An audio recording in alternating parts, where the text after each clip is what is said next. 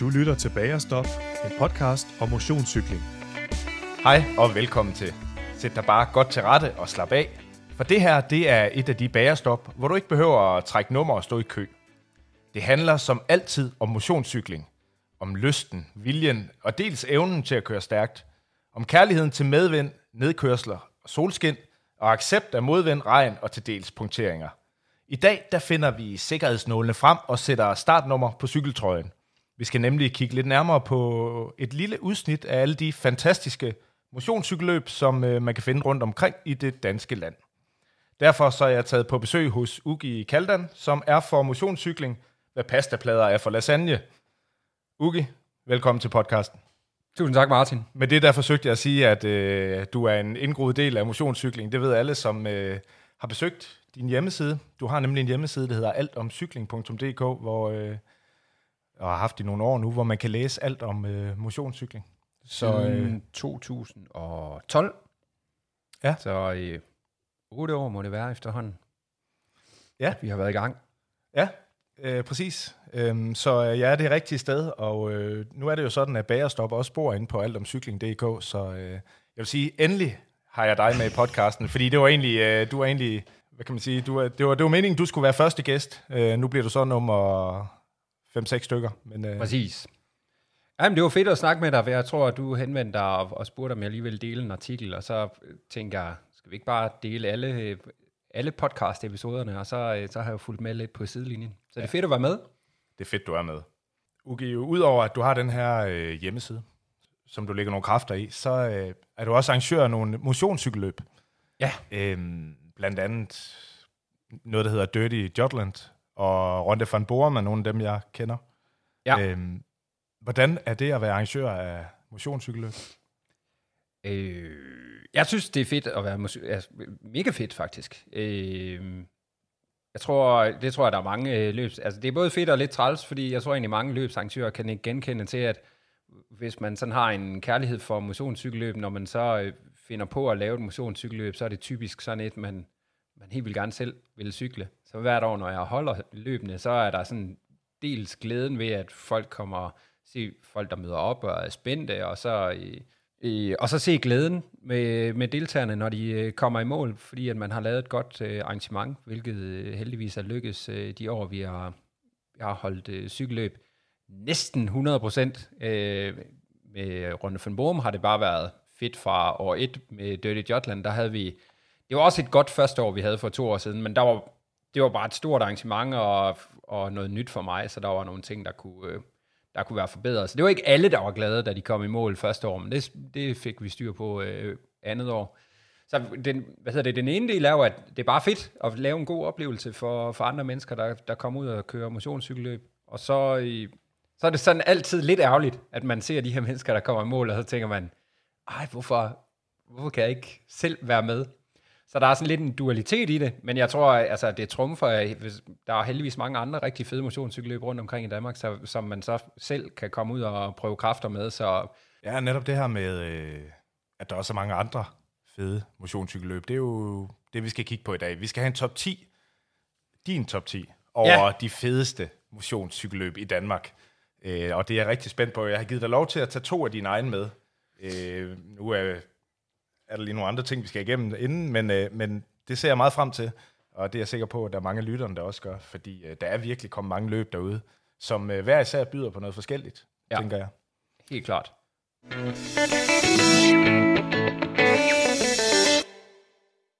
Inden vi går i gang, så skal vi lige øh, rundt om kagen, jeg har med her. Igen fra et lokale lavkagehus, som, øh, som donerer kage, fordi mit forbrug det er eksploderet, som det er. Træstammer, er det øh, et hit på, på din bagerstop? Jeg kan virkelig godt lide træstammer. Jeg plejer faktisk ofte at spise hindbærsnitter, Ja. men hver gang, jeg, jeg kan virkelig godt lide hindbærsnitter, men når jeg så spiser en træstamme, så er jeg sådan lidt, ah, jeg burde spise flere træstammer. Ja. Jeg kan virkelig godt lide træstammer. Jeg er faktisk så glad for den her træstamme, at Martin har stadigvæk halvdelen af sin tilbage. Din er og væk, min, den er væk. Hvor er den blevet af? Jeg spiste den ene, inden programmet Du har endda været til brunch hos dine svigerforældre, det er helt vanvittigt. jeg, jeg, var med, ja. det var, jeg var varmet op inden. Ja, fremragende. Jeg, jeg havde lige taget en ordentlig emotionsopvarmning til brunch. Og så, Det, er det, så det kan jeg lige se. Men du er Ja, også vant til, at det skal gå hurtigt, og så skal man ud og cykle videre jo. Det er ja, jo lige præcis. Så jeg, jeg, jeg er hurtig til at spise kager. Ja, det er en god ting. Ugi, når man laver en hjemmeside, som hedder altomcykling.dk, øh, så må man være ret vild med, med cykling. Hvordan startede din kærlighed til, til sporten? Øhm, den, altså, af flere årsager, så startede den faktisk med, at jeg blev fandt ud af, eller ikke, det var ingen overraskelse, at jeg skulle være far. Men jeg skulle være tilbage i 2011, blev min hustru øh, gravid, og der, øh, der var mit liv sådan meget bygget op omkring, at jeg arbejdede alle ugens dage, og så næsten i hvert fald, og så torsdag, fredag, lørdag, der drak jeg mig bare fuld. Ja. og røg cigaretter. Og så, øh, så, så sådan lidt i samme hug nærmest, altså jeg tror faktisk, det var samme uge, og det er ikke løgn, der annoncerede Vækkerby, øh, at han øh, ville at lave Aarhus København i 2012 for første gang. Øh, og der var et eller andet, det kommer vi også ind på senere, i, så har jeg afsløret lidt. Ja, det var bare sådan, da man hørte det, og man kunne cykle over Storbæltsbroen og sådan noget, der var et eller andet, der er et eller andet ikonisk over, over den der distance der. Øh, det, og det blev jo en kæmpe succes, det cykelløb med, med rigtig, rigtig mange deltagere. Øh, så i hvert fald på deltagerfronten en stor succes.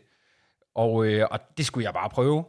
Og, øh, og så samtidig så sagde min hustru sådan, hvad det kunne være, i, har du overvejet, når du nu bliver far her næste år, om, om du skal, øh, skal du blive ved med at drikke øl og ryge smøger hver weekend og sådan noget. Og så er jeg også blevet lidt tyk, og så købte jeg faktisk en racercykel. Jeg, jeg cyklede, da jeg var ung, sådan uh, inden jeg fyldte 20, øh, okay. havde jeg sådan en gammel racercykel, som jeg lå og, og kørte rundt på, og kørte faktisk ret langt. Øh, sådan noget, altså, det synes jeg i hvert fald dengang. Altså, cyklede fra Fredericia til Aarhus og Fredericia til Silkeborg og sådan noget, når, øh, når jeg skulle besøge øh, forskellige venner.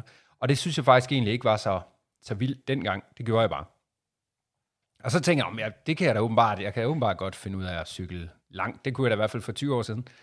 Og så købte jeg den her racercykel, og, og I fandt egentlig ud af, at øh, det, det kunne jeg stadigvæk godt lide. Jeg synes stadigvæk bare, det var sjovt at munke en masse kilometer på, øh, på cykel.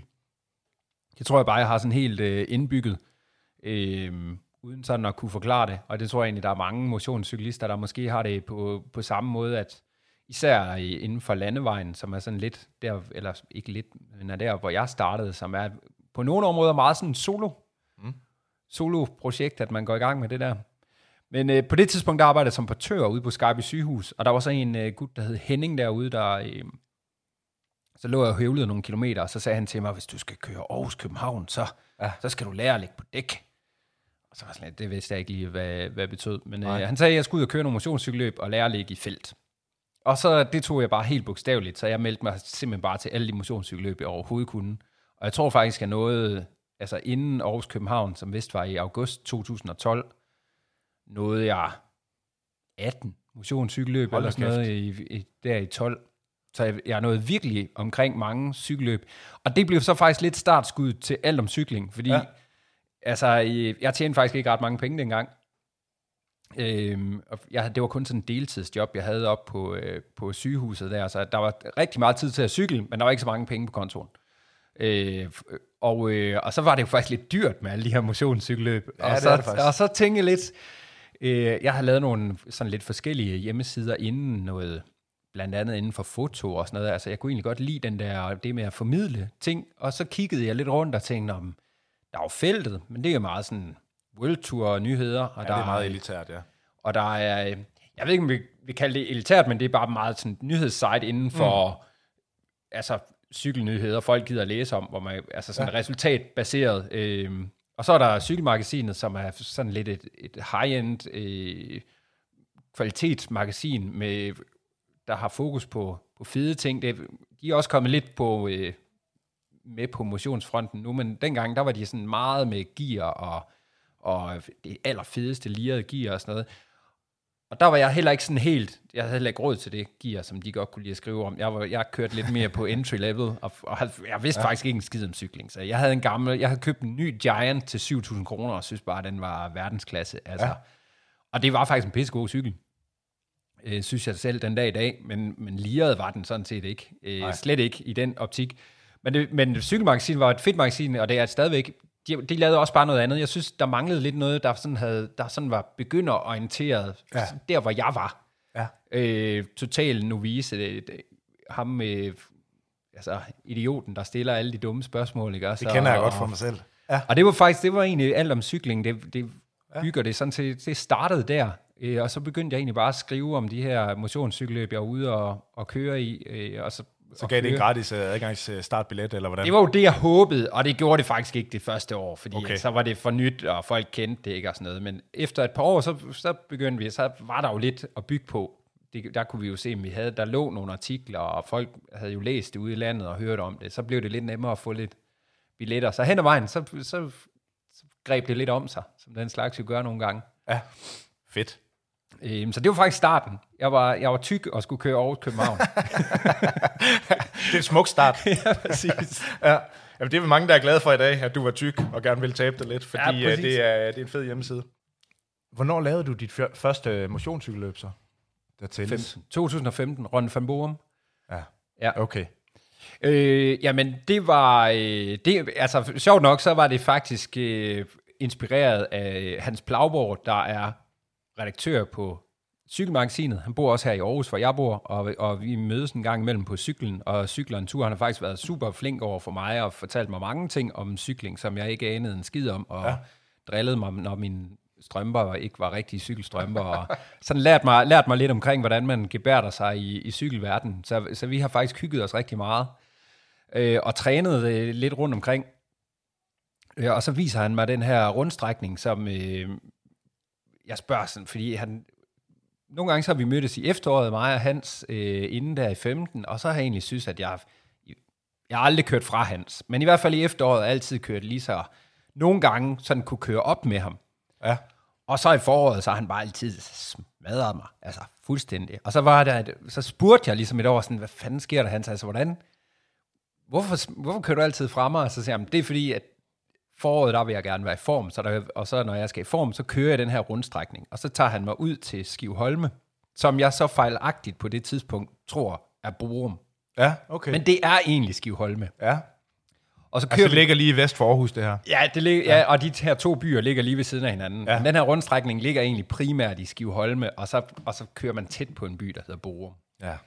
Øh, og der er så den her lede rundstrækning, Ja, som ja, der. Hans han lokker mig ud og kører og siger, når jeg skal i form, så cykler jeg bare herud to eller tre gange om ugen. Jeg kan ikke huske, hvor mange. Så cykler jeg 10 omgange her, og cykler hjem igen. Og så, så sker der noget med form. Og så hiver han mig med rundt 10 omgange på det der.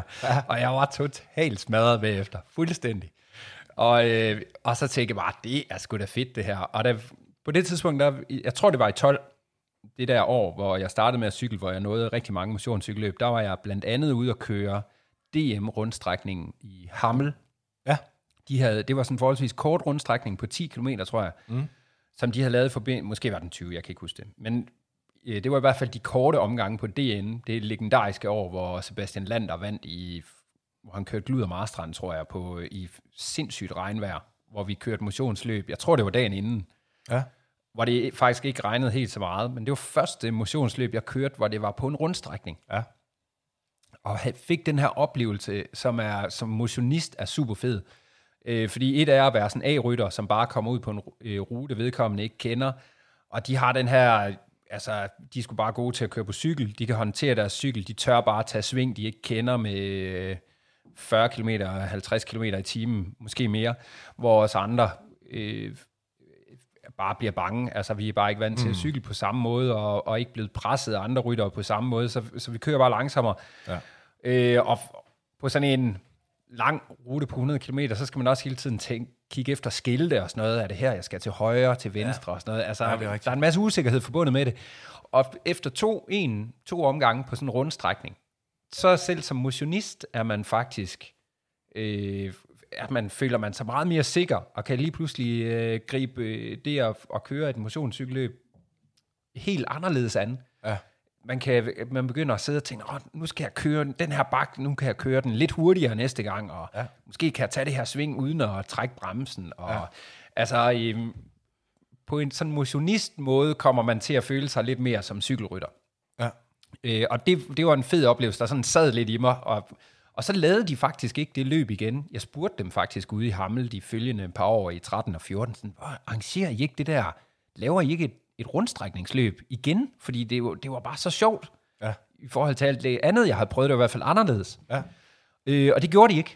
Og så, øh, så tror jeg, så gik tiden, og så tænkte jeg, nå, det, de, det sker åbenbart ikke ude i Hammel. Så nu laver jeg, nu laver jeg mit eget rundstrækningsløb, fordi jeg vil, og det, jeg tror faktisk, det er, har både, øh, altså det var meget det bærende, det var at den oplevelse, jeg havde der i 12, den vil jeg simpelthen bare gerne prøve at give til nogle andre motionister, fordi jeg synes, det var sgu en fed måde at køre cykelløb på, og der er næsten ingen rundstrækningsløb i Danmark. Øh, jeg tror faktisk, Ronde van Boom har øh, hvad hedder det, inspireret et, et andet lille rundstrækningsløb, der hedder øh, Uldum Kriterium, ja. som også er et mega fedt løb. Det kan vi sagtens bruge flere af i Danmark. Ja. Og det fede ved et rundstrækningsløb er jo, at altså, til Ronde van Boom skal vi bruge otte flagvagter, ja. og så hele ruten, altså alle indfaldsveje, ja. dækket af. Så organisatorisk er det, det var også en ting, jeg havde ikke et kæmpe netværk der, i, og det er altid svært at finde flagvagter. I, det er meget svært at dække en 100 ja. km rute af. Ja, det må det være. Og folk kører også meget sådan race, så der, så der er sådan mange aspekter i, at det, man kan lave et, ikke et 100% sikkert, men et, et meget mere sikkert motionscykelløb ja. øh, med lidt færre ressourcer, end øh, andre måske skal fyre af. Er Ronde van Borum med på din liste?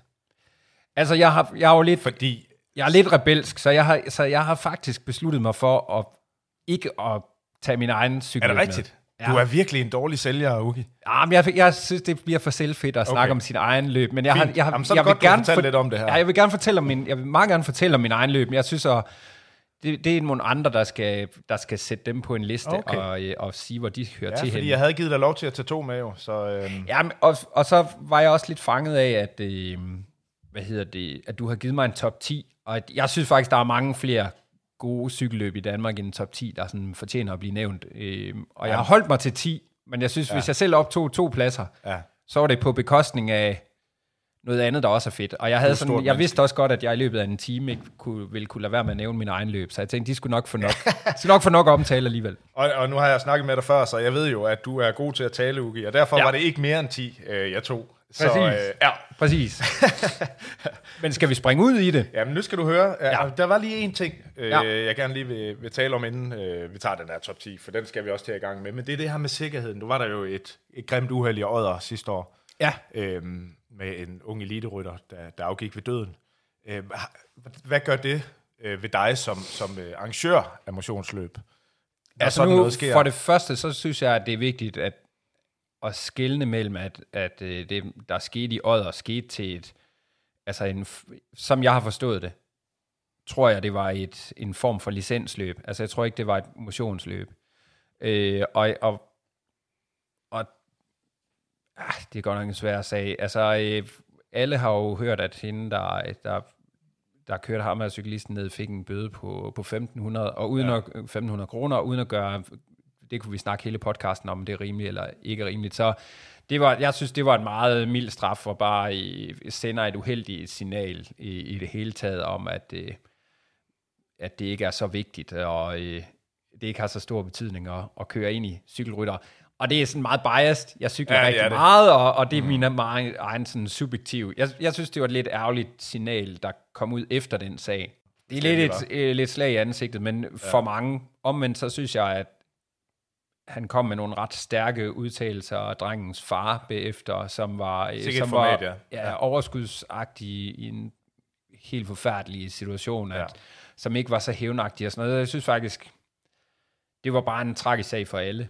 Så du øh, mener ikke, at, at det kan overføres på din løb, det der skete der? Altså? Jeg synes ikke direkte. Jeg tror som, altså, og det vil være lidt kontroversielt, men jeg tror, altså, jeg, jeg har måske savnet lidt i, fra, hvis jeg havde været arrangør, og det ved jeg ikke, om de har tænkt over internt, men så vil jeg selvfølgelig have tænkt over, hvordan, og det selvfølgelig har de tænkt det, men hvordan undgår vi det her i fremtiden? Mm. Og jeg, sådan som jeg har forstået sagen, end, faldt den lidt på, at man ikke rigtig, øh, jeg tror, at de to flagvagter havde nogle ikke helt øh, ens forklaringer på, hvad der var sket. Okay. Og hele sagen stod og faldt lidt på, at det var de to flagvagter, der var ansvarlige der, og der var ikke så mange skilte. Der var et, et skilt, som man til synlædende kunne overse, og så var der to flagvagter, hvis opgave det var at sørge for, at der ikke kørte biler ind på ruten. Og der, øh, der tænker jeg, at altså, hvis, sådan som jeg har forstået situationen, vil jeg nok overveje, hvis man skulle lave sådan et event igen, så det gør vi til Ronde Femborum og har gjort de sidste par år, fordi det er faktisk svært at stå de her steder som flagvagter. Nogle af de her bilister er enormt ubehagelige og, ja. og, og, og respekterer faktisk ikke flagvagter. Okay. Og derfor har vi de sidste par år altså simpelthen sat hegn op, så vi blokerer vejbanen. Så, man, så skal man i hvert fald, altså i hvert fald den ene vejbane, så skal man i hvert fald fysisk ligesom køre udenom et hegn. Altså så er der ligesom ikke nogen tvivl om. Må man gerne det? Sådan Øh, vi, har fået, vi har søgt tilladelse til det hos okay. politiet, og vi er lidt ude på landet, så måske har vi fået lov der. Okay. Det, vil, det vil variere fra kommune til kommune og fra strækning til strækning, hvad man øh, får lov til. Ja. Øh, og det, flagvagterne er også lidt, hvis de ikke er uddannet, er de også øh, i en sårbar position, fordi de må sådan set ikke dirigere trafik, øh, de må ikke sætte biler i gang, de må, jeg tror, de måske må standes biler, men det er i hvert fald en gråzone. Øh, hvis de ikke er uddannede traffic officials, så er der ret store begrænsninger på, hvad de egentlig må. Ja. Øh, så, men jeg tror da, at altså, hvis vi skal tage det lidt mere overordnet, er det så svært at tage udgangspunkt i sådan en Ja, det- meget det tragisk sag. ikke? på Men, ja. men jeg tror, alle motionscykelløb, også øh, Ronde van Borum, øh, oplever, at der er nogen, der kommer og, og kører, gerne vil køre hurtigt, og som arrangører øh, forsøger vi at, at gøre det så sikkert som muligt. Mm. Øh, men, men altså, vi havde fået lov til at ensrette ruten i år, øh, men det tror jeg kun er fordi, vi på, man kan jo ikke ensrette en 100 km rute i Danmark altså, øh, til et motionscykelløb. Det er jo kun fordi, vores rute kun er, Ja. er 7 km lang, ikke? Jo. Øh, så det er lidt fordelen ved, ved små, korte rundstrækninger. Tæller det ind i dine bedømmelser her i dag, når vi nu skal snakke om, om de her motionscykelløb øh, sikkerheden? Øh, Nej, jeg, det har jeg faktisk prøvet at holde lidt udenom. Jeg, jeg, synes, at jeg synes, alle løbsarrangører er bevidste om, at der er nogle udfordringer i forbindelse med store felter, der gerne vil køre stærkt, og så med, hvor det kan være svært at holde sig 100% til færdselsloven. Ja, jeg sagde det, men, men det er det altså, og vi ser det ude til motionscykelløb, og det er bare noget, alle motionscykelløbsarrangører øh, er jeg sikker på, er opmærksom på, og som man arbejder aktivt på at, at skabe nogle fornuftige løsninger for. Ja. Øh, og jeg tror i øvrigt også, der, nu, hvis vi vender tilbage til det her uheld ude i Odder, så, øh, så var der jo også øh, Mads Hersken for en, tror jeg han hedder, for en række år siden i et A-løb, der, øh, der kørte ind i en modkørende bilist, hvor han efterfølgende var meget tæt på at dø af det, men fik startet den her gruppe med, øh, lad os få ensrettet i hvert fald øh, A-løbende i, okay. i dansk cykling ja. eller måske lukket, lukket de her korte rundstrækninger. Og det tror jeg da bare, man skal holde fast i og appellere, altså arbejde hen imod fra DCU og fra, fra klubbernes side, at måske hellere lidt færre løb, og så, sørge, og så arbejde benhårdt på at få lov til at lukke de her ruter, sådan at der simpelthen bare ikke kan køre biler. Ja. Øh, for det er jo fedest for alle. Og i forhold til motionscykelløb, Øh, der er nogen, der sender lidt mindre felter afsted. Der er nogen, der, der op, altså opdeler i mindre felter, opdeler i fartgrupper. Øh, min egen erfaring sørg for, at det er det sidste, man siger til alle, inden de tager afsted. Husk nu ja. at overholde færdselsloven. Og, øh, og det, er en, det, er en, det er bare en opgave, som alle danske løbsarrangører skal løfte i, i flok. Jeg tror, vi alle sammen godt er klar over, at jo min, hvis vi ikke stille og roligt får udviklet sig os i den retning, så, så bliver det måske også sværere at få tilladelser for politiet til at, til at holde de her løb. Og, jeg, og jeg, det er fedt, at, det, at, at man som sådan en som mig, der ikke er en stor cykelklub eller en stor forening som DGI og sådan noget, at man faktisk kan søge en tilladelse til at holde et motionscykelløb, og der er tillid til, at, at, at sådan en lidt ikke stor professionel arrangør også kan afholde et cykelløb, fordi det giver plads til nogle lidt skæve og sjove og nytænkende arrangementer. Ikke? Det skal vi også værne om på en eller anden måde, være vores ansvar bevidst, og så, øh, og så alle sammen, altså der er jo ingen arrangør, der har lyst til at, at holde et løb, hvor der er nogle af deltagerne, der, der kommer ud i farlige situationer, og worst case, altså Nej. et er, at man, øh, at man tit styrter i motionen, eller der sker styrt i motionscykelløb, det er bare en del af landevejsløb, så det er, men alle andre sådan risikofaktorer, som blandt andet, at der kommer en bil og, og kører ind i en rytter, altså det er jo bare forfærdeligt, altså det håber man jo aldrig, aldrig sker, ikke? Nej, og man kan sige, øh, det skete så, og, og det var frygteligt. Øhm, men som regel er det jo bare en dejlig oplevelse at være til et motionscykelløb, og det er det, vi har fokus på. i præcis. dag. Ja, lige præcis. Det Og blev lidt skal, tungt. Ja, men det er også okay. Men nu skal vi i gang med vores top 10, Ugi. Plads nummer 10. Hvem har du øh, sat ind der? Hvem, hvem skal have 10. pladsen? Altså, i, jeg har simpelthen ikke vil rangliste. Du, ja, det er lige, det, mine spilleregler de bliver jo brudt gang på gang. Har det været fodbold, så var der var ind over allerede. Altså, ja, fuldstændig. Hvad hedder det? Ej, jeg synes, jeg, ved du, jeg synes faktisk, der er flere ting i det. Jeg synes, at jeg arrangerer selv løb og sådan noget, så jeg, at jeg skal sidde og bedømme, om et andet løb er nummer 10 eller nummer 1, det kommer til at, det bliver sgu hurtigt sådan lidt... Ja, men det er ikke øh, gult kort lige meget, hvad du siger. Jamen, Ja, det er jeg- okay. Jeg tager det med, men, men Ja. ja. jeg vil gerne sige, at jeg har, jeg har fundet 10 løb, og det er ikke en fyldesgørende liste, men jeg har taget de løb, som jeg har været ude at cykle, hvor jeg synes, at de har fokus på, at, øh, at det er lidt nytænkende, og det, og det er noget, der har givet mig sådan en oplevelse, hvor jeg har tænkt, det, her, det er noget, jeg virkelig har lyst til at fortælle nogle andre om. Øh, så, der, øh, så der vil være helt sikkert være nogle løb, hvor der er nogen, der siger, hvorfor er det her løb ikke med? Og måske har jeg ikke prøvet at cykle det, måske kender jeg det ikke. Øh, Altså, Og måske er det bare nogle andre ting, du synes, der er fedt. End, det er jo også præcis, subjektivt. men altså, der er rigtig mange, bare fordi jeg ikke lige får det nævnt i de 10 løb, jeg nævner nu, betyder ikke, at, at det ikke er gode løb. Der, der findes virkelig mange fede motionscykelløb i Danmark, altså. Og der er mange frivillige, der gør en kæmpe indsats, når de, når de Lige laver præcis, ja. lige præcis. Det anerkender Så- vi. Øh, men øh, det, det allerførste, jeg, jeg tænkte på, det er faktisk... Jeg, er nogen, der er lige to gange, hvor jeg har valgt to løb, men det er fordi, det er den samme arrangør, det er nogle løb, der minder meget om hinanden. Ja. Øh, og, og det er faktisk det allerførste, som er, i, som er noget, der hedder VM i jernbanecykling. Okay, det er et stærkt navn. Øh, det er nemlig et mega fedt navn, og jeg har faktisk, og det værste er, at jeg har ikke engang cyklet løbet. Øh, og, men det skal jeg i På år. navnet alene, vil jeg sige. Ja, at, men, og det er, på, det er på sådan et mixed underlag, og, øh, og hans beskrivelse af det her event, nu tror jeg rent, jeg tror første år var det faktisk bare gratis. Okay. Måske tager jeg fejl, måske kostede den 50 eller sådan noget, men meget billigt. Og, øh, og han har beskrevet det som, at man øh, ligesom mødes og giver hånd, helt bogstaveligt til dem, man skal cykle sammen med, og så tager man ud og, og cykler den her rute sammen. Er det en rute, der ligger på en tidligere jernb- jernbanestrækning? Ja, så? altså ja. jeg har så ikke prøvet den, men det går jeg stærkt ud fra, Ja, det at det er være. gamle nedlagte jernbanestrækninger, han har fundet den her. Og der er mange, jeg har mødt til Dirty Jotland, og til, faktisk også til Ronde van Borum deltagere, der sådan har sagt, du skal ud og prøve VM i jernbanecykling, Uwe. Ja. det, lyder, det lyder altså seriøst fedt. Som ligger, Eller det er seriøst fedt. Ja, hvor foregår det hen?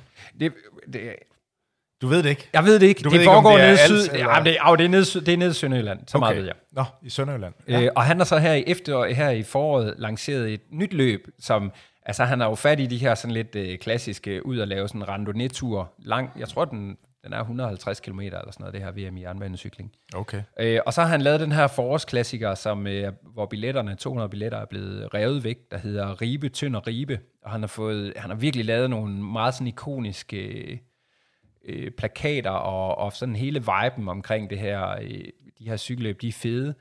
Ja. Ja. Og jeg synes faktisk, der er jo nogen, der, der siger, at nogen motions, at flere motionscykelløb lider under sådan lidt faldende deltagerantal, og, men billetterne til de her to løb er altså blevet revet væk, og det tror jeg rigtig meget på, er fordi, at der er skabt en fed fortælling omkring det her. Altså, det Ja. ja. er fedt, det skal vi ud og prøve det her.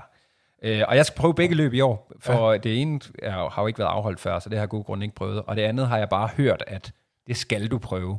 Og der, er- det, det har bare den der sådan lidt pionerånd, uh, rock and roll, Ja. nu, Ja. altså, Det, øh, det tiltaler dig. Ja, og så også grundlæggende, at det bare handler om, kom nu bare ud og, og cykle en tur, og nyd at cykle. Det, det er ikke om at komme først, det er ikke om at have, der skal sikkert være nogle deltagere, der går meget op i at have det rigtige udstyr på, men jeg tror sådan set, det handler bare om at, at have en cykel, hvor pedalerne kan dreje rundt og, og drive dig fremad, og så skal du øh, starte, og så skal du komme i mål. Er der sådan Ja, lidt en, øh, en trend, Ugi, med, øh, altså, Ribe, Tønder, Ribe, det lyder som noget Lies, Baston Lies, og øh, Ronda von Borum, det, det kunne godt lyde som noget Det er lidt Flandern rundt. det er lidt Flandern rundt. Ja. Altså man kan sige, Ronde van Borum er sådan et, altså det er sådan lidt en bastard et eller andet sted, fordi da jeg lavede det, så, så vidste jeg ikke så meget om, om det cykelløb, der egentlig var ophavet til det, Flandern rundt. Jeg var faktisk ikke sådan så bevandret der i 14, da jeg fandt på det i, i forårsklassikere og sådan noget. Altså hvis du spurgte mig, hvad en forårsklassiker var i 2014, så kunne jeg faktisk ikke helt sige det. Så er det en anemone eller sådan noget måske. Altså, og, og, og det er nok også derfor, jeg bare har valgt den her hårde rundstrækning, som, Ja. ja. som ligger i Skivholme, og så hedder den så i øvrigt Runde van Borum, fordi jeg troede, det var i Borum, og har så bare holdt fast i navnet, hvilket også er fjollet. øh, og der er ingen brosten på ruten, øh, hvilket der også er nogen, der siger, sådan, hvordan kan du lave en Flandern hyldest uden brosten? Jamen, asfalten er dårlig nogle steder. Den så- er lidt dårlig, ja. men, men du ved, og det, det var fordi, jeg ikke vidste det. Altså, jeg, jeg synes jo bare, det var, det var sgu, øh, altså, jeg vidste, der var noget i foråret, og det var i Flandern, og, og det var hårdt. Det er fedt Det navn. er Runde van Borum. Ja. Ja. Det, er, det er i foråret, og det er hårdt. Ja. Så der har jeg, jeg har ramt lidt rigtigt. Ja, ligesom øh, øh, Ribe, Tønder, Ribe. Og, Lige altså, præcis, og det, og det tror jeg, der kommer mere af, at man sådan ja. er inspireret af nogle af de her øh, sydlandske klassiske løb, og måske også nogle i, i efteråret. Øh, øh, så det, det kommer der til at være en hel masse af, men helt overordnet set, så tror jeg bare rigtig meget på det her med, at man skaber en form for, øh, for storytelling øh, omkring, ja. øh, omkring sin, øh, sin løb. Mm. Øh, mit øh, nummer to løb, der har jeg faktisk taget, øh, som ligger meget op af. Et løb, jeg kun har prøvet en gang, der hedder en forårsdag i Helsingør.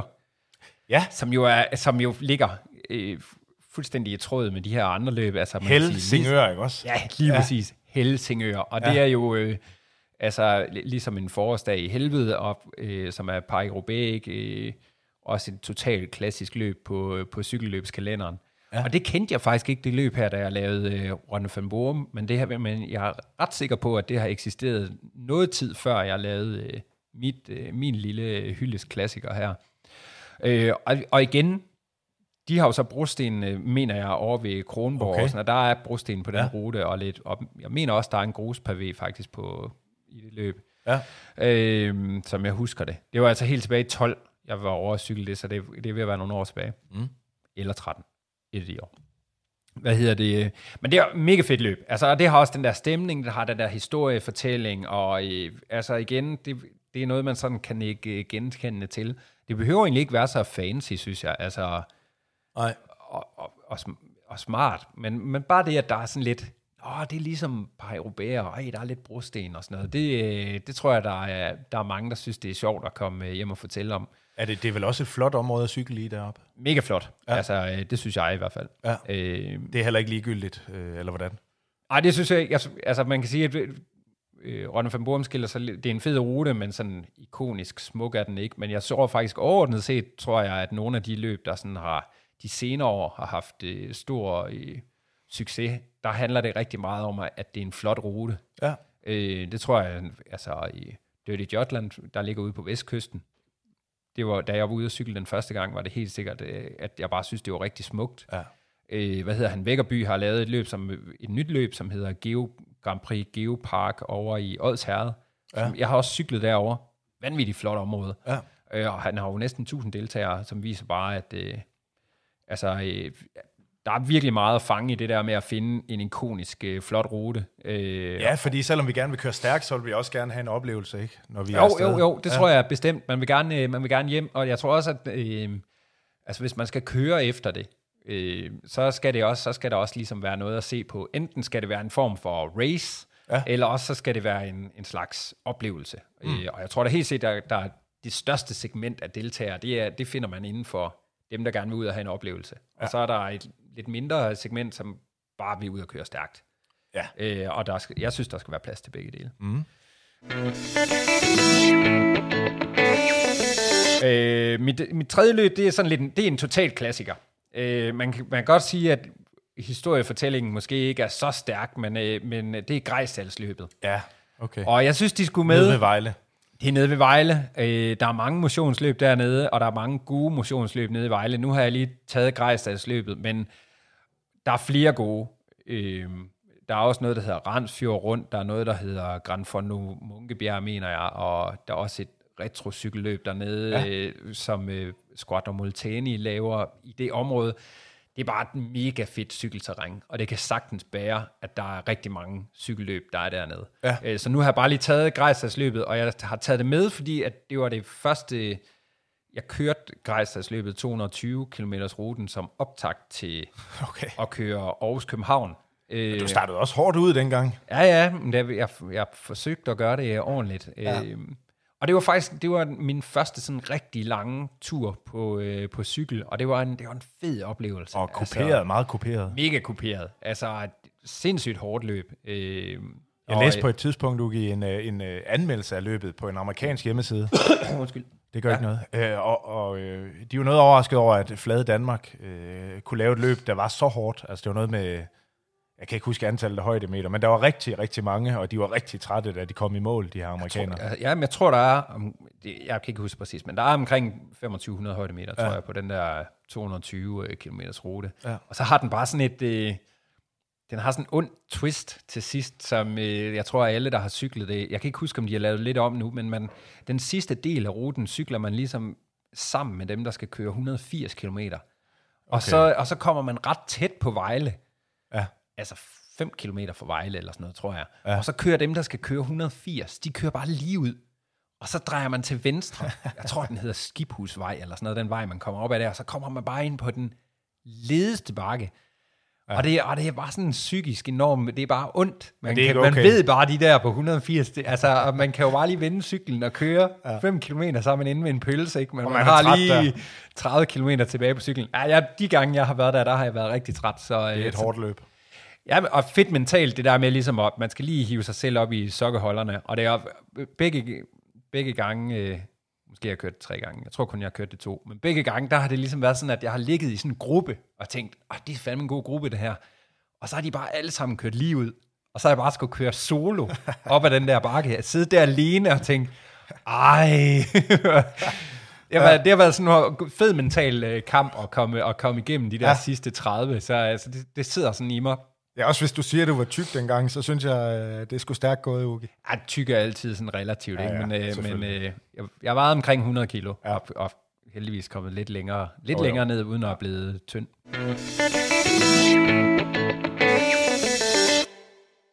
Ja. Nå, mit, øh, mit tredje løb, øh, Ja. det er, øh, det er faktisk Aarhus København. Det er dit fjerde løb. Det er mit fjerde løb, det Ja. er rigtigt. Ja, det er faktisk Aarhus København. Det er det. Og, øh, Som jo er genoplevet. det, som er genoplevet, ja. Og jeg tager det med, fordi altså, han har jo holdt det to år Vækkerby, og jeg tror faktisk første år, han holdt det, var jeg ikke selv øh, ret sød mod det. Jeg synes ikke, øh, jeg synes, han tog for mange deltagere med, og havde for lidt styr på sine depoter, og, øh, og, og ja, der var lidt, det lugtede lidt af, at han bare gerne ville have rigtig mange deltagere med. Ja. Men omvendt, så øh, der var jeg også, øh, det var jo til, tilbage, tilbage i 2012, da jeg lige var startet, og, og ikke selv havde arrangeret cykelløb før. Og i, jeg vil stadigvæk holde fast i, at jeg synes, han tog for mange deltagere med i første år. Der var, det var ikke i orden, der ikke var styr på depoterne. Øh, og der kan godt være en masse undskyldninger med en bil, der sad fast og sådan noget, men ja, det, jeg, jeg synes, den må man tage på sig, og så, så lavede han det jo bedre året efter. Og jeg Ja. ja. skal jo ikke øh, være sen til at indrømme, første år, jeg holdt Dirty Jutland, løb jeg jo, det var karma. Jeg løb selv ind i totalt samme problem. Jeg havde en, jeg havde en depotbil, der, øh, der kørte forkert og ikke nåede frem til et depot, så øh, Ja. man skal passe på, hvad man siger. for jeg, jeg, jeg fik selv tæsk for nøjagtigt samme øh, udfordring i et motionscykelløb, så det kan jo ske. Ja, for de er vigtige, de depoter, der er. Ja, det er de. Ja, Øh, så, så samtidig med, at, at, at jeg vil fastholde sådan, ah, det var jo lidt utjekket, så må jeg jo også bare sige, jeg var så også selv utjekket i mit eget løb. Så, sådan er det nogle gange. Men når, Sådan er det når, jeg, menneske, når jeg har taget det med alligevel, så er det faktisk, ja. fordi jeg synes, det var virkelig imponerende, at han, og det kommer til at lyde kontraproduktivt, når jeg siger, at jeg synes, han solgte for mange billetter. Når jeg så samtidig siger, det var virkelig imponerende, at han fik så mange deltagere med. Tænk, at man med et helt nystartet cykelløb, kan, øh, jeg tror, han havde 8.000 deltagere, eller sådan noget, måske Hold da jeg kæft. tror, der var 5.000 for Aarhus og 3.000 for Odense. Måske var det kun 5.000 samlet. Og jeg kan ikke huske det præcise antal, men det var rigtig mange deltagere. Og det synes jeg bare er flot. Mm. Og jeg synes også, det viser, at øh, altså, der var jo øh, det der med at, at se muligheden i, at man kunne cykle over broen, og at det var der rigtig mange, der gerne ville. Det er jo fedt, det er godt set. Og det er jo også sejt at få tilladelsen. Jeg tror ikke, det er alle, der bare lige kunne have fået den tilladelse. Det lykkedes for, for Vækkerby at få den. Mm. Det må man bare tage hatten af for. Det var, det var fedt. Øh, og, og det er også fedt, at han får lov til at holde det igen. Jeg synes faktisk, det har været altså, lidt urimeligt egentlig, at, øh, at man bare øh, fratog ham øh, altså, det koncept øh, ud fra en...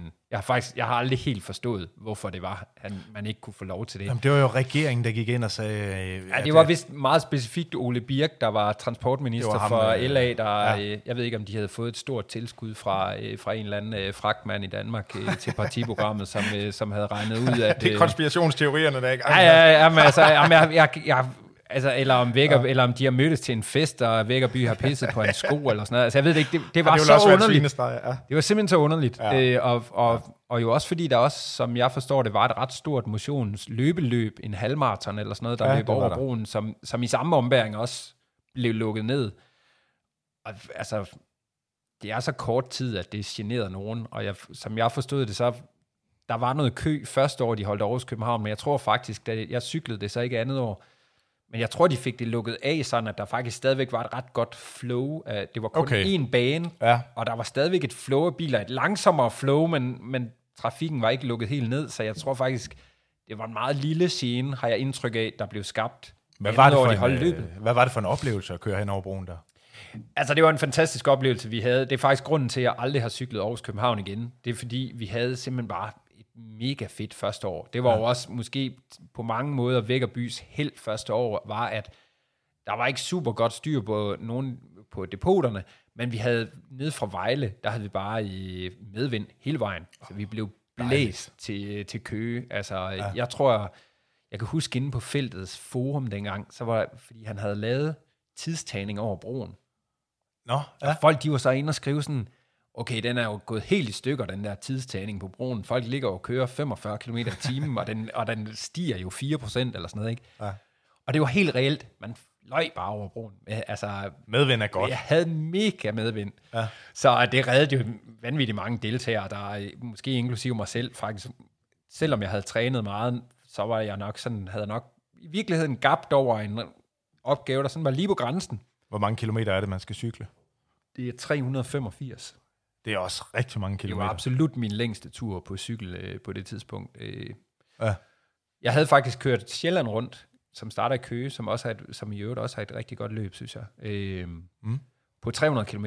Okay. Også en fed, øh, fed oplevelse, som jeg også godt kan, kan anbefale, selvom den ikke lige er på listen. Men den ja. havde jeg kørt som optakt, så jeg havde faktisk været ude at køre 300 km inden, men altså de der i 40 km fra, i, ned fra Køge, og dengang der kørte man op ad Køge Landevej det første år. Ja. Den nye rute er lagt bedre, men der skulle man igennem enormt mange rundkørsler.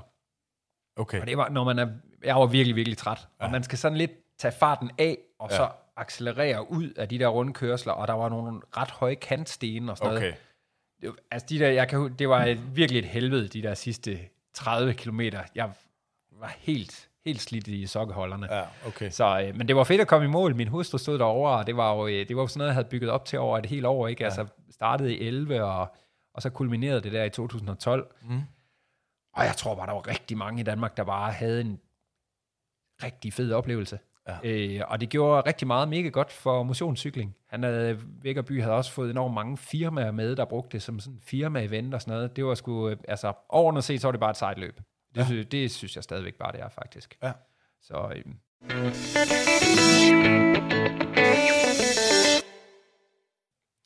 Okay. ja, Det var de fire første. det var de, så tager vi, øh, så tager vi faktisk, og det, så jeg, lige, jeg har ikke nogen mountainbike løb med, og det er fordi, jeg ikke kører mountainbike. Mm. Der er masser af sindssygt fede mountainbike løb i Danmark, men jeg kører ikke mountainbike, så dem kan jeg ikke rigtig udtale mig om.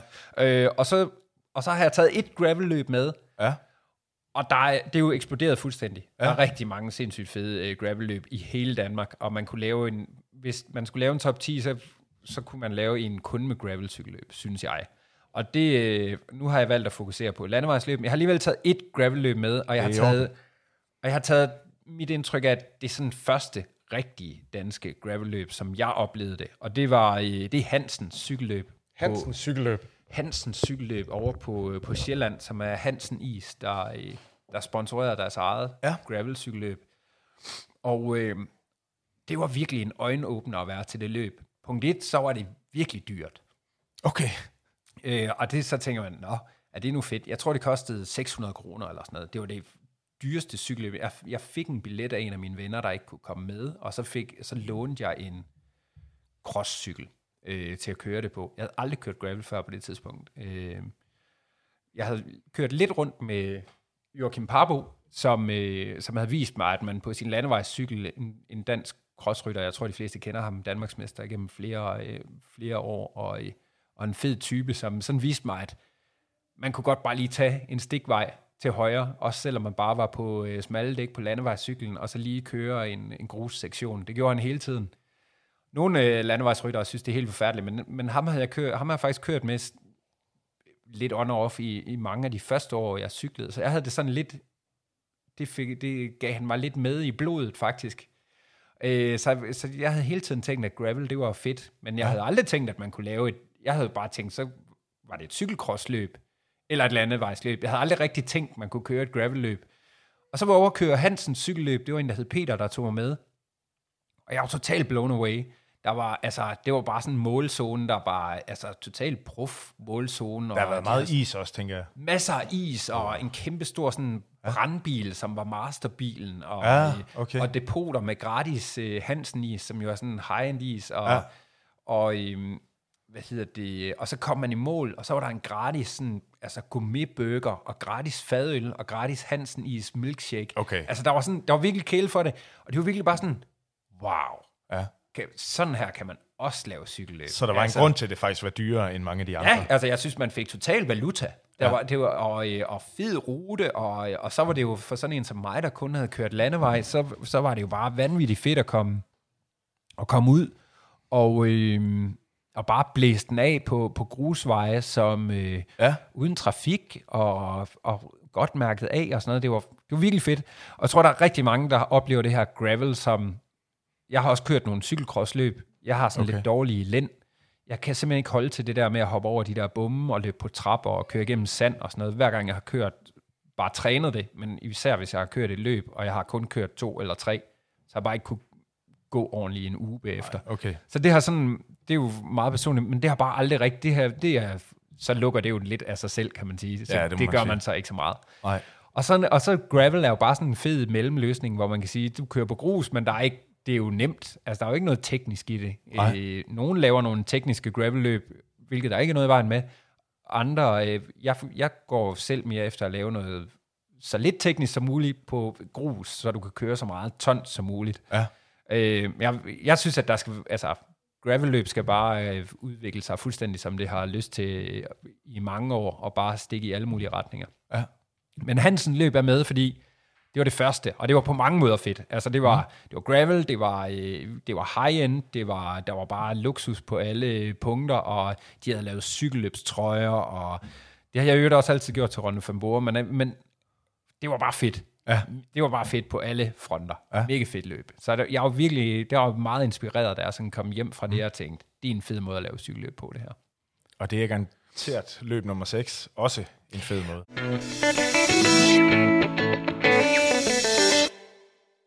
Øh, de, de næste to løb er sådan lidt ens, og det, Okay. er, lidt, de er lidt sjove. Det, Ja. det ene har jeg en lille andel i, for det var det er Allan Johansens øh, Coast to Coast Ja. cykelløb.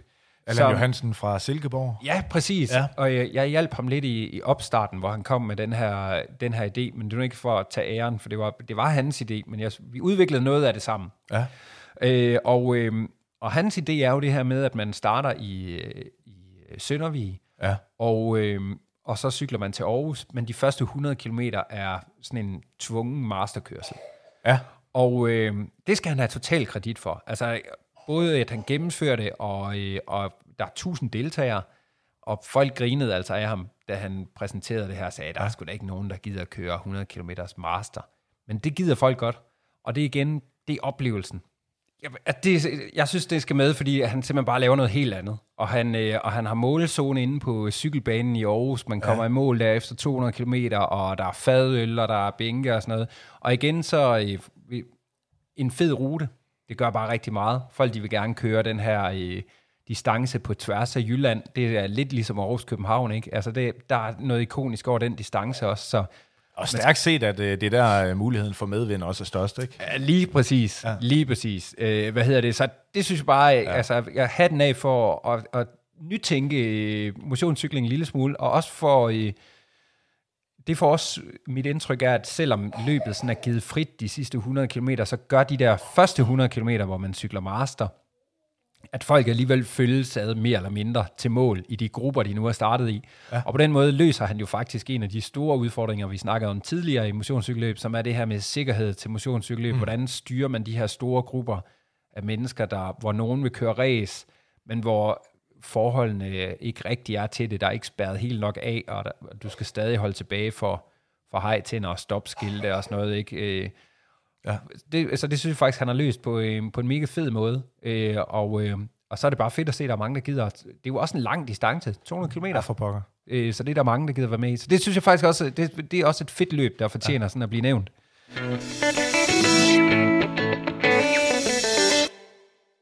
Yes. Og så i samme ombæring, så er det faktisk første år, jeg cyklede det, selvom det har været i gang i mange år, så findes der et andet løb, der hedder Coast to Coast, Ja. som er op nordpå, som starter ude ved Skallerup Ja. Klitcenter Ja, ja. og, og slutter over i Frederikshavn. Ja.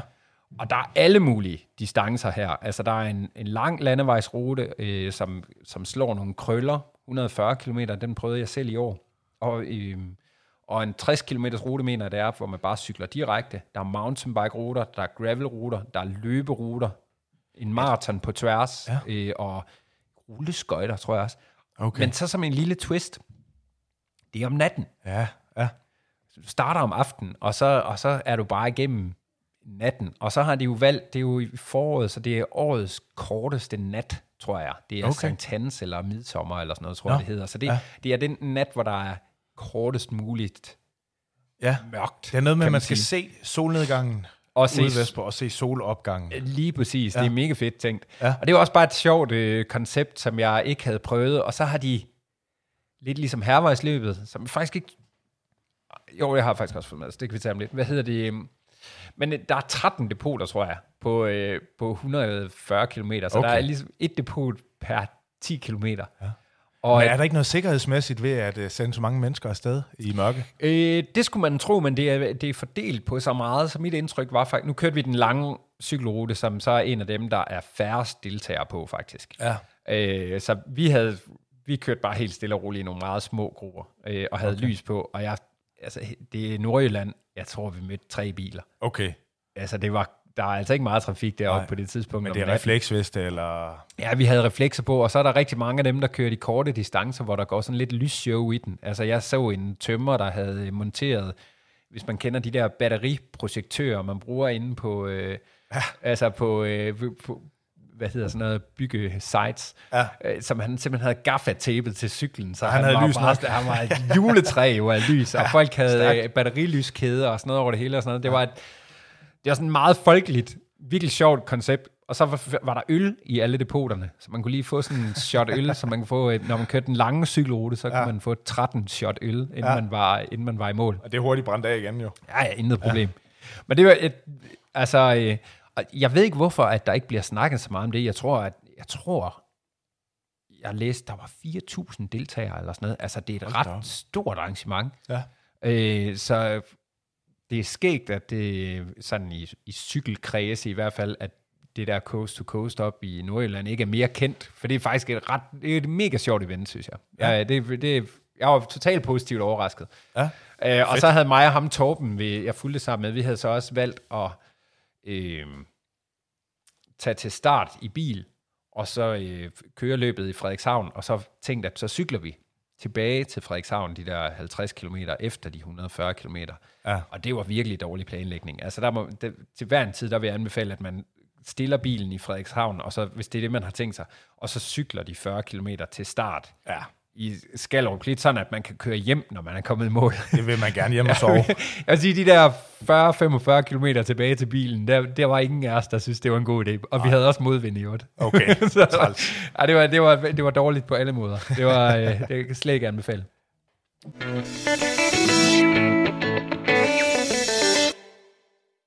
Nå, men jeg, lad os holde os til de lange, så har jeg faktisk ja. taget fat i, øh, det er også en øh, klassiker, der vil, der vil være nogen, der siger, at jeg har taget nogle lidt de, de store løb, men altså nu har jeg bare taget dem, som jeg synes har gjort et, et stort indtryk, og så vil jeg også bare gerne lige holde fast i, det er jo ikke en, en facitliste. Der er, der er så mange motionscykelløb, at det ikke kan være på en top 10. Det er disclaimer, vi ikke kan sige Øh, nok. men jeg har, taget, jeg har faktisk taget hervejsløbet, Ja. ja. som, jeg, som er et forholdsvis nyt løb, men ikke så nyt længere. Men igen, det er det her med, at de har fundet en god distance. Øh, altså sådan ikonisk. Folk gider godt cykle fra, øh, fra grænsen til Viborg. Det er fedt. Det er hervejen. Jeg gad De- kun cykel fra vejen til Viborg, men uh, ja. Ja, men, men, men, men det er en fed, Ja. det er en fed tur, og så har de jo fået, øh, og så har de jo gjort det til deres ting, kan man sige, at der bare er forplejning ud over alle grænser, ikke? må Altså man folk, sige. folk er tungere i mål efter 200 km, ja. end da de startede, ikke? Altså hvis, hvis det er det, de vil i hvert fald, og det er der rigtig mange, der gerne vil. Ja. Og jeg synes også, at de formår også, altså man kan sige, Coast to Coast Jylland, som Allan laver, han har det her masterkørsel, som Ja. løser rigtig mange sikkerhedsudfordringer. Coast to Coast op i Nordjylland, kører om natten, der er meget lidt trafik, der, Ja. det løser også det er også en måde at gøre det på. Øh, hervejsløbet får lavet alle de her depoter, som rigtig mange har lyst til at stoppe ved, hvilket ja. Igen også er med til at, at sådan hive tempoet ud ja. af løbet. Og så kan alle de her tre løb selvfølgelig også, det, i, i hvert fald især Allands løb og hervejsløbet, at det er nogle lange distancer. Så når folk, de fleste motionister, skal køre plus 200, Ja. det sætter sådan lige en dæmper på, øh, hvor hurtigt man har lyst til at lægge man ud. Altså, ja. fordi de fleste er, så det er udfordringen nok at gennemføre 200 km. Altså, vi behøver ikke køre race oveni. Det er som om hele øh, viben omkring det her løb, det er simpelthen, at øh, det skal være en oplevelse også, som Ja. ja. du nævner med nogle af de andre også. Altså det er ikke, det er meget få, der tænker, at jeg skal først i mål, eller jeg skal meget hurtigt i mål. Præcis. Man skal godt i mål. Og, og det er så få, at jeg ikke synes, det sådan rigtig har nogen betydning for løbet. Og jeg ja. Tror heller ikke, det sådan, det har for organis- dem, der organiserer det, har en stor betydning, at de behøver at gøre en ekstra indsats. Jeg tror, de føler sig meget sikre i at, at afvikle det her løb.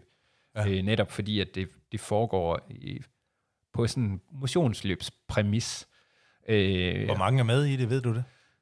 mange tusind. Ja. Men hvor mange, det ved jeg ikke. Nej. Øh, men nu har de jo, det er jo også, nu har de jo mountainbike. Jeg tror også, de har lavet lidt noget gravel i år fra ja. Ja. Rebil og til Viborg, så altså, de er jo sådan, de har jo fået lidt kritik, det I nogle gange, for at de laver de her events, som har det med lidt at, at gribe om sig. Mm. Øh, og det er jo fedt. Øh, men jeg ved også, at nogle af de lokale klubber ude omkring i landet piver en lille smule, øh, både løbeklubber mm. med, med det her Royal Run, og, øh, og cykelløbsklubber med, med hervejsløbet, fordi at de sure. Nej, jeg ved ikke, om de er sure, men, eller om det er misundelighed, eller, om- men de tiltrækker mange deltagere i de her store events, hvor, hvor klubberne så føler, at så har de lidt svært ved at, at tiltrække deltagere til deres egne events.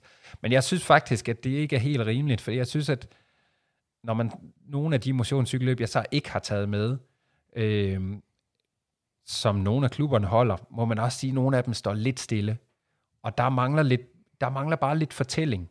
Øh, og, og det er ja. virkelig kærligt ment, og som en opfordring, når man synes, man har svært ved at, at tiltrække øh, deltagere til sit event som cykelklub, så skal man måske prøve at kigge på nogle af de løb, jeg har nævnt her, og se, at hvad er det, de gør, som gør, at de kan sælge billetter. Og jeg tror rigtig, altså et, find en flot rute, hvis du kan, i lokalområdet, men det kan man tit. Ja. Og så det her med at finde et eller andet at binde det op på, som er, det er åbenbart ikke længere, det kan man tage græde over, men det er altså ikke helt nok bare at sige, at vi er den lokale cykelklub, og hvis du kommer og cykler med her på vores øh, 60, 100 eller 140 km rute, så støtter du klubben rigtig meget. Og det er jo mega fedt, men det er, det, folk forventer simpelthen lidt mere. Øh, og det tror jeg, nogle af, af, jeg tror, at klubberne har alle mulige gode muligheder for at skabe nogle fede events, for jeg tror egentlig grundtanken, sådan har jeg det også selv, jeg vil rigtig gerne støtte lokale cykelklubber øh, rundt omkring i Danmark, både motionsklubber og Ja, licensklubber og sådan noget. Altså, jeg tror, og det tror jeg, alle motionister gerne vil. De vil gerne give noget tilbage øh, til sporten. Men, øh, men, det- men ikke bare sådan alle misser. Altså det, man vil også gerne have en, man vil gerne have en oplevelse igen, ja. hvis man skal øh, bruge sin tid, sin øh, dyrt købte tid på, øh, på det her. Og der er mange tilbud, så man skal skille sig lidt ud. Der er rigtig mange tilbud, ja. Og det synes jeg, og der, det synes jeg, alle de løb, jeg har fået nævnt her, det har de været gode til. Altså det er lidt som lidt gennemgående. Jeg har prøvet at finde nogen, der jeg synes, der har en god, øh, der har en god fortælling.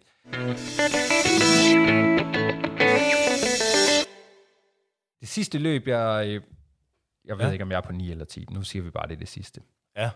Det er... Øh, Det er sådan noget, der sker, når du bryder reglerne. Ja, præcis. øh, men det sidste løb, jeg har taget med, det er, øh, det er et lille bitte løb, Ja. Der hedder, som, som bare er fedt, som hedder, som hedder Agerskov Gadeløb. Ja. Og det bliver også i folkemunde bare kaldet VM i gadeløb. ja, det er stærkt. Og det ligger i Agerskov, og det, er, og det koster, altså, det koster en halv triller Ja. at være med. Ja. Og så kommer man ned, og så kører man så, jeg tror, der er også, det er også et licensløb, altså der køres en A-række, Ja. øh, som kører 20 omgange, og så er der en, en motionist-gruppe, øh, gruppe, som kører 15 omgange på den her gadeløbs, og så er der en pige-række, som kører 10 omgange, mener jeg det er. Ja. Eller også er det en børnerække, jeg ved det ikke. Øh, og det er bare mega fedt. 50 kroner, gratis pølse og sodavand, når du kommer i mål, og du alle har blodsmag i munden, når de er færdige der. Ja. fordi gadeløbet var mega hårdt. Ja. Øhm, og grund til, at jeg også slutter af med det, det er, at altså, jeg kunne godt tænke, jeg tror, at nogle motionsløb har jo den her udfordring med, at der kommer nogen, der gerne vil køre rigtig race, som, hvor det er svært at lave sikkerheden god nok til det. Ja. Men altså, jeg, jeg tror, at så er der jo nogen, der siger, jamen, så hvis man vil køre race, så skal man tage ud og køre licens. Ja. Øh, og det har den, det er, der er bare nogle udfordringer med at, at bare sige, at folk skal køre licens. Altså, jeg har selv prøvet at, at stille op i licens. Det var også en af årsagerne til, at jeg lavede Rønne Femborum faktisk, var, at jeg stillede op i, i D-licens og fik bare total køretur, altså den, den laveste licensrække, der er i Danmark. Ja. Og jeg har da tidligere spillet fodbold på altså Jyllands-niveau, som er sådan okay, mm. og, og trænet væsentligt mindre, end, end jeg gjorde, da jeg prøvede at stille op i D. Og jeg fik stadigvæk bare den dårligste cykelrække i Danmark, og jeg fik bare total køretur. Og det, nogen siger, at du skulle bare køre det et par sæsoner, så havde ja. du lært noget og sådan noget. Men jeg vil stadigvæk sige, niveauet er faktisk rimelig højt. Øh, og det er ikke... Der det mangler er ikke, nogle cykelrækker på den måde, kan man sige. jeg ved ikke, om der mangler cykelrækker, men, jeg, men øh, altså, i USA er de her kriteriumløb jo kæmpestort, hvor alle mulige emotionister bare kommer og, og, og, møder op og kører race. Og de har også det her tirsdags VM, tror jeg det hedder, over på Sjælland, hvor almindelige motionister hver tirsdag bare kommer og, Okay. og fyrer den af øh, til, til et race under forholdsvis ordnet forhold på en kort rundstrækning. Og, øh, og det, det synes jeg bare, vi skal have noget mere af. Jeg tror, der er rigtig mange, der rigtig gerne vil ud og køre noget race, og så øh, og, og, og konkurrere. Og så kunne de måske lige tage brøden af dem, der så, hvis der var de muligheder lidt oftere, at når man så dukker op til de mere sådan klassiske motionscykelløb, hvor det bare, bare handler om at komme ud og køre en hyggelig ja. tur på, på rammen, Øhm, også gerne hurtigt, men måske ikke lige, hvor det handler om, at efter hvert sving, så skal man, øh, så skal man helst sætte ham af, der sidder og, og, og har det lidt hårdt. At det gemmer man måske til, til nogle af de her øh, lidt mere sådan race-orienterede motionsevent, ja. som jeg tror, at der kunne, det kunne vi sagt, det ville jeg selv synes var rigtig skægt, at der var noget mere af i Danmark. Altså, øhm, Jeg synes jo egentlig, du havde en god feature i forhold til Runde von Borum. Ja. Det var, at øh, man kunne ind på hjemmesiden se, jeg ved ikke, om du havde de watt fra deres cykelcomputer, eller om det var estimeret på nogen måde, men man kunne se nogle watt, der var kørt til løbet øh, et eller andet sted. Og, Ja, ja, det- og det, da jeg sad og kiggede på det, så tænkte jeg, måske er det ikke lige det, jeg skal i år. øh, der var nogen, der kørte rigtig stærkt. Ja. Øh, Altså, Og- jeg, jeg synes, ja. ja. det fede ved Rotter for Borum, øh, ikke fordi det hele skal handle om det, men det er jo, at altså, vi har de hurtigste deltagere, der kører igennem på en time, under to timer på 70 km. Jeg tror, de kører på en time og 40 eller sådan noget. Ja. De kører vanvittigt hurtigt. Ja, og så har vi jo alle år haft øh, deltagere, der tager næsten tre timer om ja. at, at gennemføre to timer og 50 minutter eller sådan noget. ja, dem hylder du også, ligger Ja, ja, og det, og det synes jeg er vigtigt, at, ja. øh, og det er faktisk noget af det sidste, jeg siger til deltagerne, det er, at øh, den er jo kun 7 km lang rundstrækningen, så jeg ved jo godt, at de forreste kommer til at indhente de bagerste. Mm. Øh, og at de skal vise hensyn, når de ligesom skal forbi de her. Altså alle skal, det er ikke et licensløb. Det er et motionsløb, hvor du må køre race, men ja. alle må være med. Ja. Mere af det. Mere af det. Men den gennemsigtighed kunne man også godt, øh, altså hvis, hvis der er mulighed for det, altså det her med, hvad er niveauet egentlig, det kunne man jo egentlig godt skrive.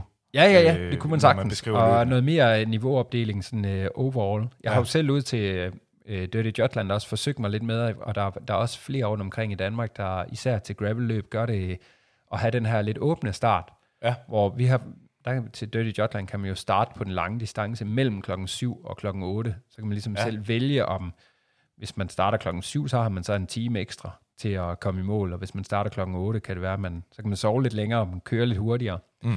Øhm, og det er faktisk lidt med belgisk forbillede. Jeg har været til nogle belgiske motionscykelløb, hvor faktisk store motionscykelløb i Belgien, hvor der jo ikke er tidstagning, og der bare er, der, du kan starte mellem klokken 8 og klokken 11. De har et forholdsvis stort ja. Starttidsrum. Ja. Øh, og, og det fungerer øh, rigtig godt. Jeg ved ikke, om man sådan kan kopiere det direkte, fordi der er alligevel mere sådan gennem, det er jo en gennemsnitligt, ikke? Altså folk, der gerne vil ud og køre lidt hurtigt til danske motionscykelløb, og vi har ikke rigtig nogen bjerge. Så det bliver sådan lidt, hvad skal vi egentlig lave på den her cykeltur? Ja. Hvor øh, hvis der er altså, tilpas mange bakker, som der for eksempel er nede i, på 220 km Grejsdalen, altså når man, de fleste, der stiller op i den, ved jo godt, at det skal nok blive hårdt, det her. Ja. Så der er ikke, jeg behøver ikke køre race fra, fra første meter. Øhm, og det, det tror jeg er sådan lidt en af grundene til, at nogle danske motionscykelløb er sådan lidt præget af, at folk ligger og kører race, fordi at det er meget fladt, så det, så det ender jo bare med at handle om at køre så hurtigt som muligt. Ikke? Ja. Øh, fordi at hvis man ligger i et felt, der skal køre 150 km på en flad vej, altså det kan næsten alle jo. Ja. Øh, hvis man bare får lov til at ligge der og putte sig, så er det jo ikke hårdt. Øh, og så, så bliver der jo kørt hurtigt. Mm. Altså, øh, det er næsten svært at undgå. Så, ja. Ugi, du har ikke nogen af de her øh, hold tidskørsler med holdstarter. Hvad tænker du om dem? Øh, dem har jeg kørt et par stykker af. Jeg synes egentlig, det er meget sjovt. Det er mega fedt, synes jeg. Ja. Øh, det tror jeg faktisk bare ikke, jeg har tænkt over. Øh, jeg har både kørt Chasing Cancellara, som, øh, som er et mega fedt koncept, men måske, er lidt dyrt i forhold til, hvad man... Øh, man kan altid diskutere, er det dyrt, er det billigt, og mm. altså... Øh, er det så rimeligt at påpege, at det koster lidt mange penge, eller er det ikke rimeligt? Men altså, det, jeg, jeg synes, at det, jeg tror, at det, det var sådan omkring smertegrænsen for mange at stille et hold op i chasing. Jeg tror, at det kostede i hvert fald et par tusind eller sådan noget for Hold under en times underholdning. Ikke? Jo. Øh, så, det, så den har været... Øh, den har været hård. Den var sådan meget virksomhedsorienteret, men jeg har så kørt de her DGI-holdløb også. Ja. Øh, og det, øh, det er bare vanvittigt fedt. Altså, det, man kan sige, det ligger egentlig meget i, i tråd med det, jeg har nævnt tidligere. Det ligger på hverdage. Øh, man kommer ud, det er en ret godt afspærret øh, kort rute, og så kører man tre eller fire omgange, alt efter hvor det lige er i landet. Finder tre gutter, ikke? Øh, og det koster 200 kroner eller 400 kroner at stille til start. Jeg kan ikke lige huske det, men, Ja, det men er der omkring, ja. Øh, men, men sådan meget balanceret, synes jeg egentlig, øh, i forhold til, hvad man får for det. Jeg tror egentlig også godt, det kunne være lidt dyrere, end, end det lige er. Det, det, jeg vil sige, det ligger i den billige ende i hvert fald.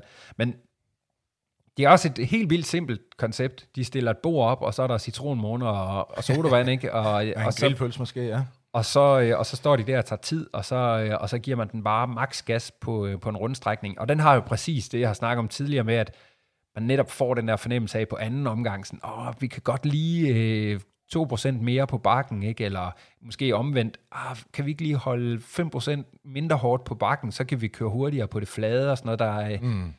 Ja, så er det det her med, at man, man, øh, man har samlet det her hold, og man skal kende hinandens styrker og svagheder, så man spiller Præcis. hinanden bedre. Det er egentlig meget sjovt. Ja, og, og, og sørge for at arbejde sammen, ikke? Altså, det nytter heller ikke bare, at den ene bare tonser derud og sætter alle de andre på, på tre bakker, og så i øvrigt går koldt på det flade, eller hvad nu sker. Så det er mega fedt. Altså, det, det ligger totalt i tråd med det, at jeg synes, at sådan noget skal der bare være meget mere af. Altså, det tror jeg, der er rigtig mange, der, der bare synes er, er pissefedt. Og det var fedt at få det her øh, overblik, øh, Ugi, over de løb, som du nu engang synes øh, er nogle af de fedeste. Øh, med alle de disclaimer, vi nu kan smide ind i forhold Ja, til, ja, at der også præcis. findes øh, mange andre. Men øh, jeg synes, det var fedt. Øh, dem vil jeg kigge lidt nærmere på. Og det tror Jeg håber, da du også, kan øh, klippe det sammen til noget, der ikke er sådan alt for meget bla bla.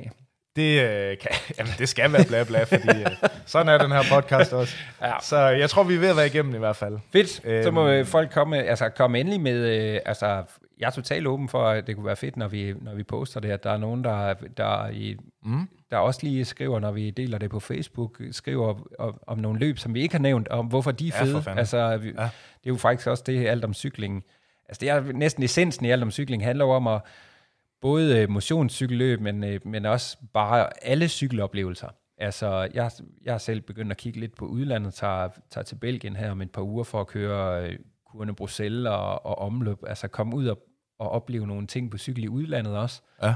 Øh, så alle sådan nogle oplevelser, folk kan skrive og tænke, ah, det skal du også prøve det her. Altså, ja. det er jo bare fedt at, at Det høre fedt. mere om det. Ja, Så det er slet ikke, det er i hvert fald ikke ment som en facitliste, men lige så meget bare sådan en, Ja.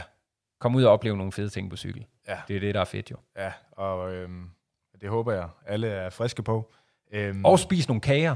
Ja, lige præcis. Altså, det var fedt at holde bagerstop med dig. Du, øh, du er overraskende hurtigt færdig, men, øh, men det var hyggeligt. Jeg tror, ja. du er god til at holde bagerstop. Jeg vil, altså, det vil jeg også lige gerne sende ud til alle. Jeg vil mega gerne med ud at cykle, hvis der er kager. Ja, Ja, så ringer I bare. ja præcis. Og øh, kære lytter, tak fordi du var med den her gang også. Måske helt til enden. Det blev lidt langt, men øh, sådan er det nogle gange. Hvis du synes, det var interessant, så øh, sørg lige for at få trykket abonner, så du automatisk får de nye afsnit ind i din øh, podcast-app.